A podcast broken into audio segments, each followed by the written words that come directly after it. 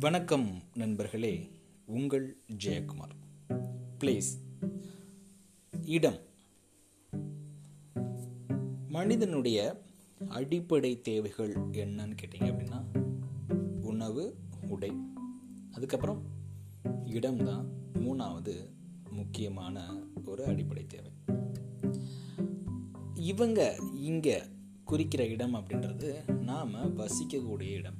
இந்த வசிக்கக்கூடிய இடம் எப்படி இருக்கும் அப்படி கேட்டிங்கன்னா அவங்கவுங்க வசதிக்கு ஏற்றாப்புல இருக்கும். அது சாதாரண வீடாக இருக்கலாம். இல்லை அரண்மனையாக கூட இருக்கலாம். இது அவங்கவுங்க பொருளாதாரத்துக்கு ஏற்ற மாதிரியான அவங்களோட வசதிகளுக்கு ஏற்ற மாதிரியான இடம் அப்படின்றது அவங்களுடைய வீடாக இருக்கலாம். இல்லைன்னா அவங்க வசிக்கிற குடில் ஏதாவது ஒன்று வச்சுக்கலாம். அப்போது இடம் அப்படின்றது ரொம்ப முக்கியம். ஏன்னா காலையிலேருந்து வேலைக்கு போய் சாயங்காலம் வந்து வீட்டில் ரெஸ்ட் எடுக்கணும் அப்படின்னா அதுக்கு ஒரு இடம் தேவைப்படுது. அதை நம்ம வீடு அப்படின்னு சொல்லி சொல்கிறோம் அப்போது இடம் அப்படின்றது ரொம்ப முக்கியம்.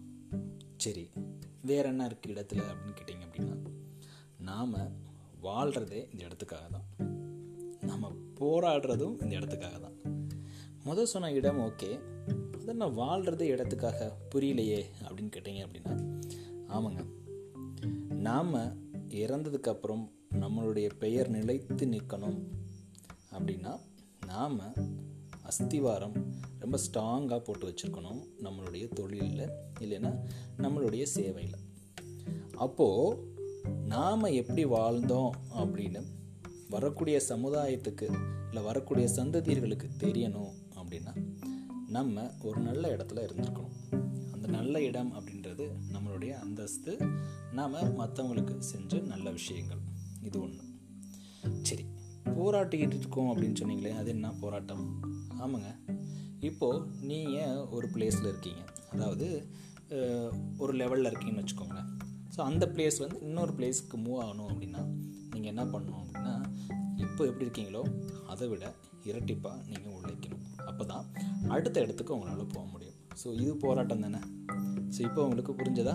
நம்ம வாழ்கிறதும் இடத்துக்காக தான் போராடுறதும் இடத்துக்காக. தான் இதில் ரொம்ப முக்கியமான ஒரு விஷயம் என்ன அப்படின்னா எல்லாருமே முதலிடத்துக்கு வரணும் அப்படின்னு ஆசைப்படுவாங்க.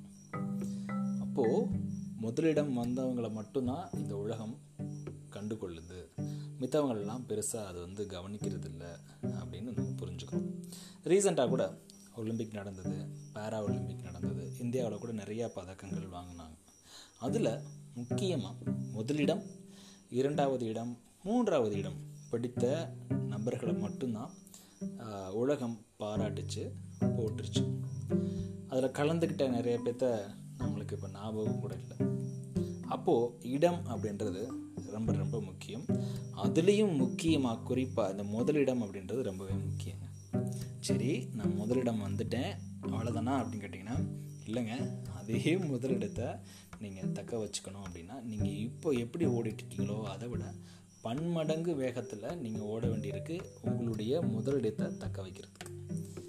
அப்போது நம்மளுடைய வாழ்க்கையில் இடம் அப்படின்றது ரொம்ப முக்கியமான ஒரு அங்கம் அப்படின்னு நான் என்னுடைய பார்வையிலேருந்து பார்க்குறேன்.